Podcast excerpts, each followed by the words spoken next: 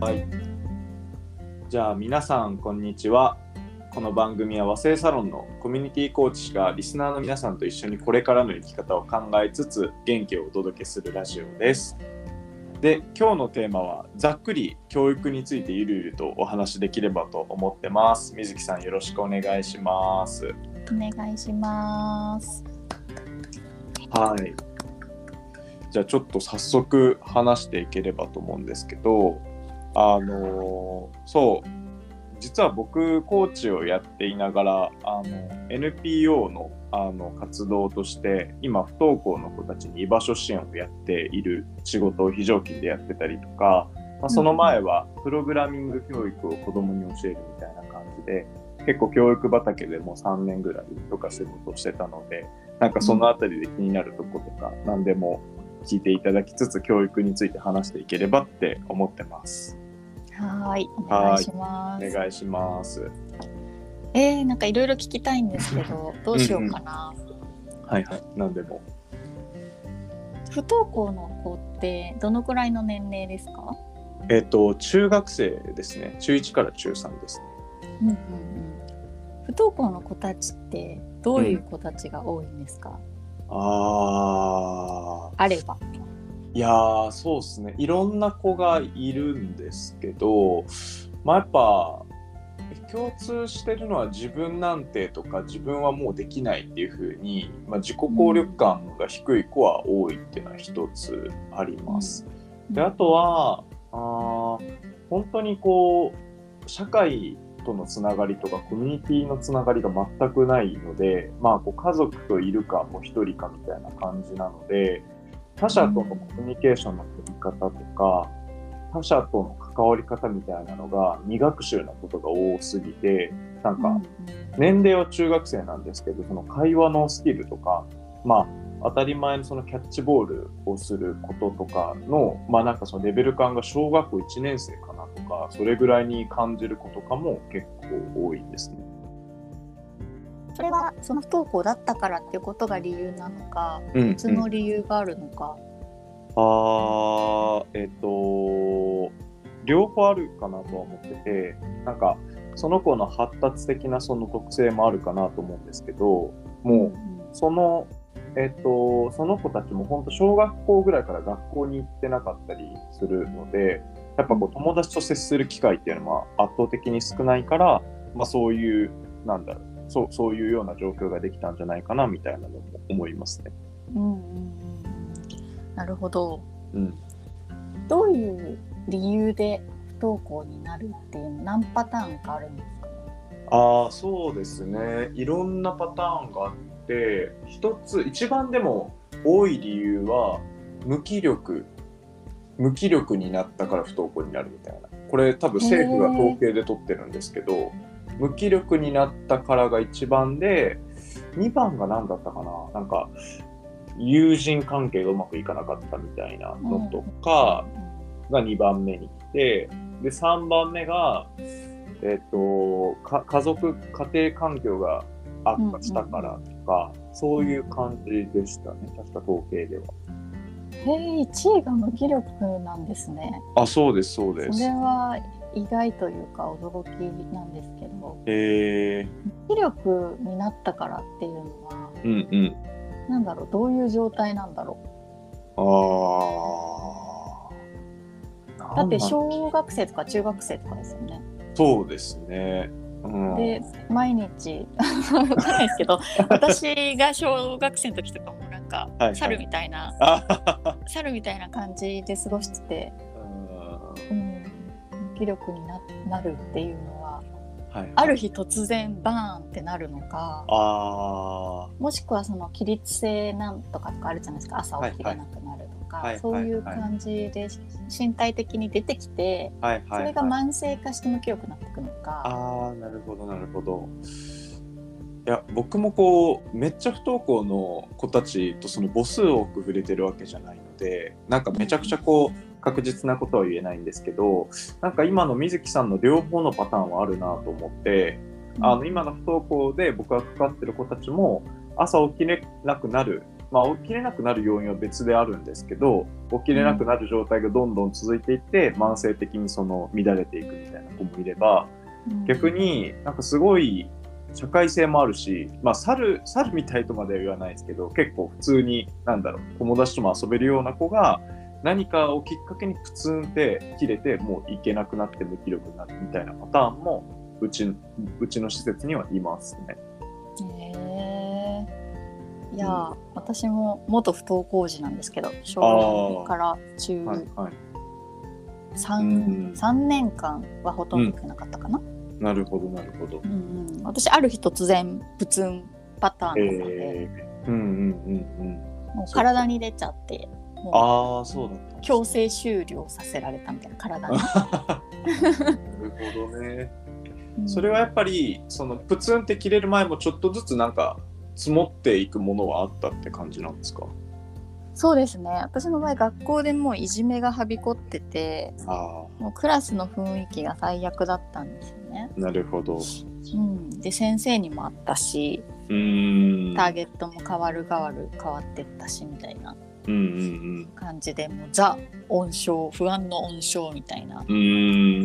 クラスだったんで、まあ、見てるだけでも辛かったああ。いるだけできつかったうんうんうん。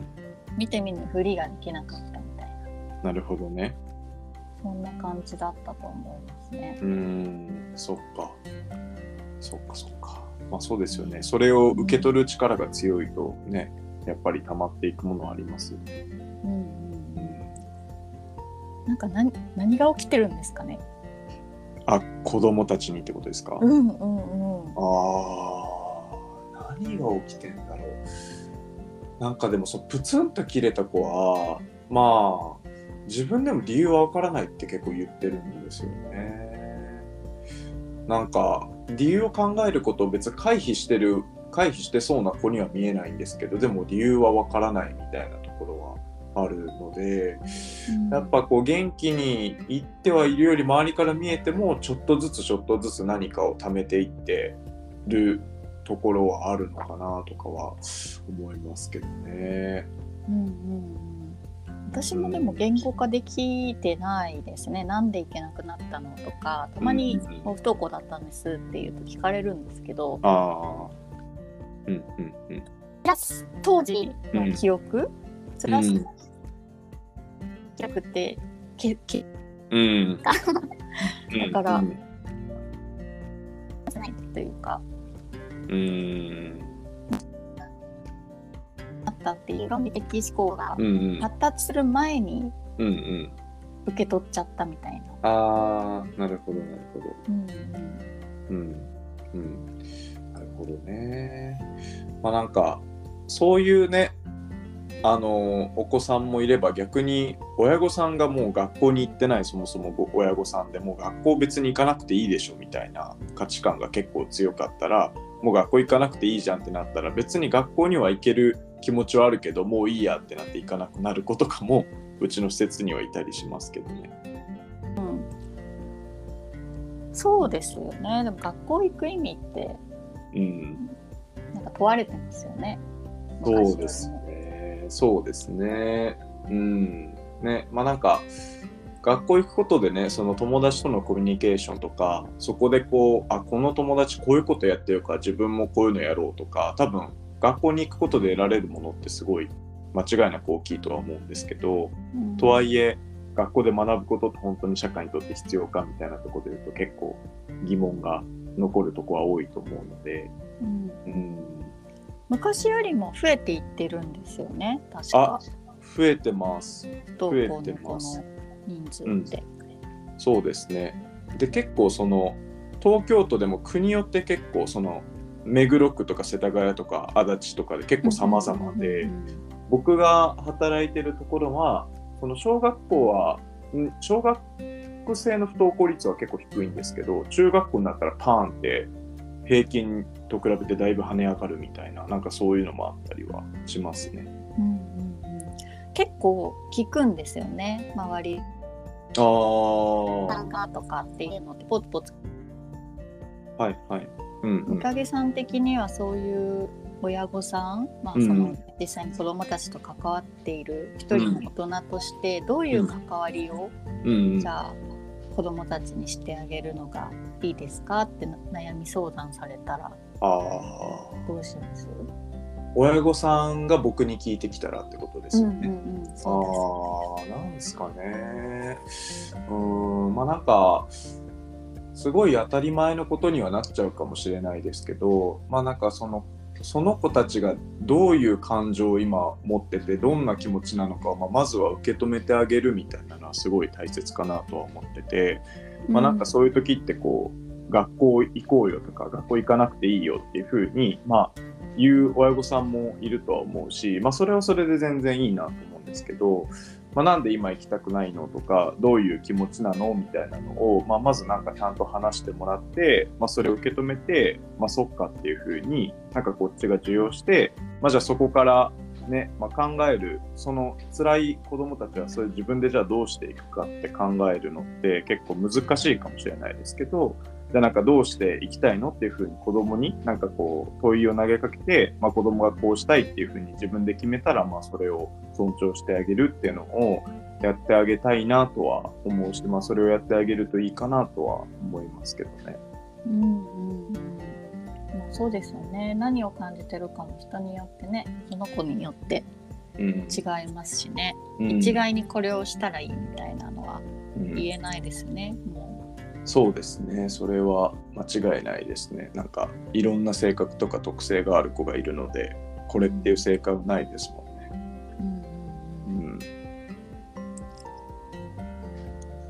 う、うん。うん。いやー迷ってる人いっぱいいると思うな。うーん。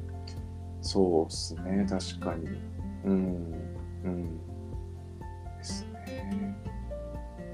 ねなんか、うんまあ、不登校もそうだしやっぱ結構教育ってうんなんかいろんなアプローチがあるなとかは思いますね。なんか不登校のアプローチもそうだし普通にこう学校通えてる子たちのなんかより興味関心を伸ばす探究学習みたいなアプローチもあるしなんかそれこそ親御さんにどう接するかって話が出たと思うんですけどなんか親御さんに対するまあコーチングっていうとちょっとあれですけど親御さんのそのカウンセリングみたいなアプローチもあったりするしうんなんかいろんな関わり方はあるなっていうのはすごい教育分野で働いてて常々思うところですね。うんうんうんうんえー、じゃあズバリ三影さんにとって教育で大切なこととは？ああ、教育で大切なこと。そうっすね。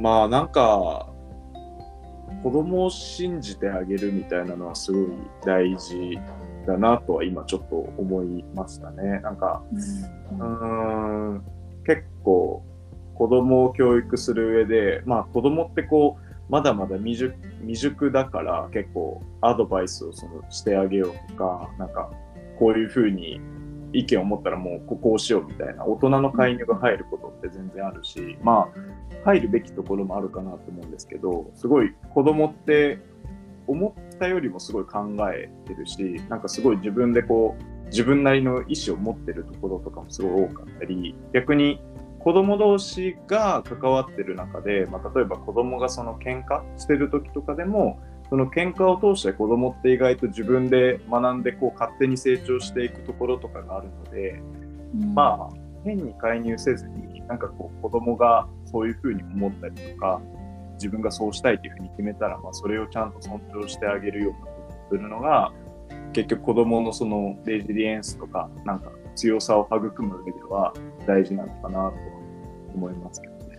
うんいや本当そうですよね。そういう意味では一緒ですよね。大人も子供も、うん、大人とか子供とかっていうくくりに収まらないというかうん、人の成長支援とは、うん。みたいなところで、うん。そんなに大きく大差ないのかなとは思いますよね。うん、確かに確かに。うん。ね、なんか、ね、すごい僕も今そうやって偉そうなことを言ったんですけどでも自分のね子供を持ったらああもっとこうした方がいいのにとかっていうふうにね思ったりするとこ葛藤するとこなんだろうなとかは思いますけどね。うんうんううん。ん。そうですよね。やっぱ自分の子ってなるとねうみんなん同一化しちゃうというか。うん。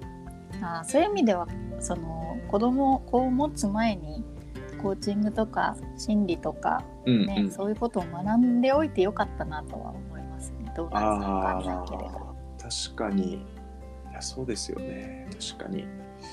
なんかそういう意味では今の話を聞いてて思ったのはね親御さんに対する教育っていうとちょっと大げさかもしれないですけどやっぱうん。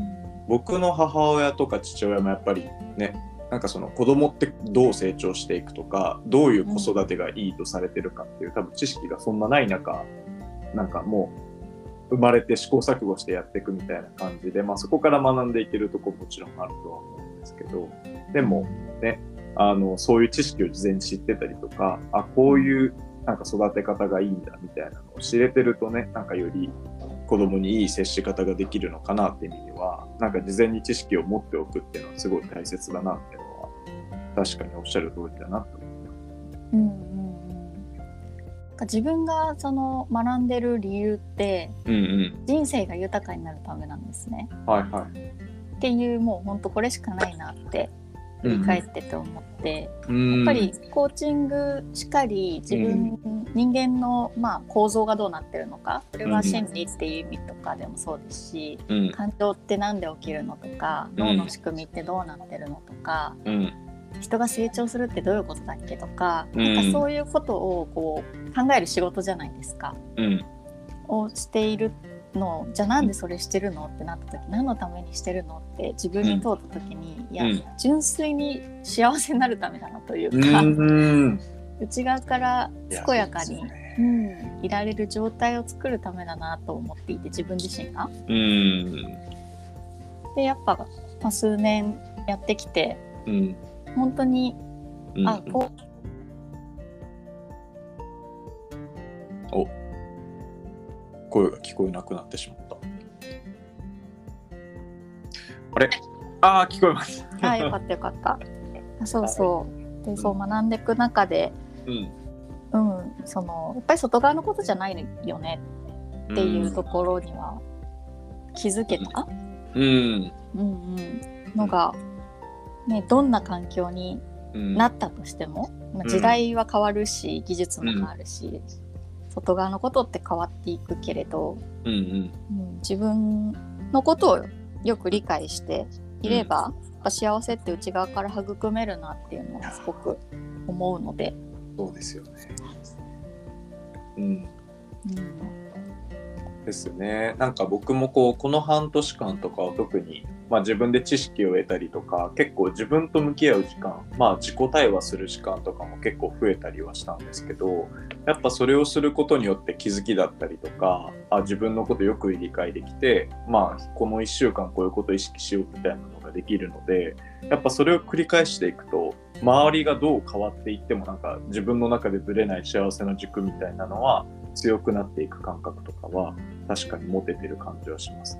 うんうんうんねそれその力がすごく重要なんじゃないかなとは思いますよね。うーん確かにね。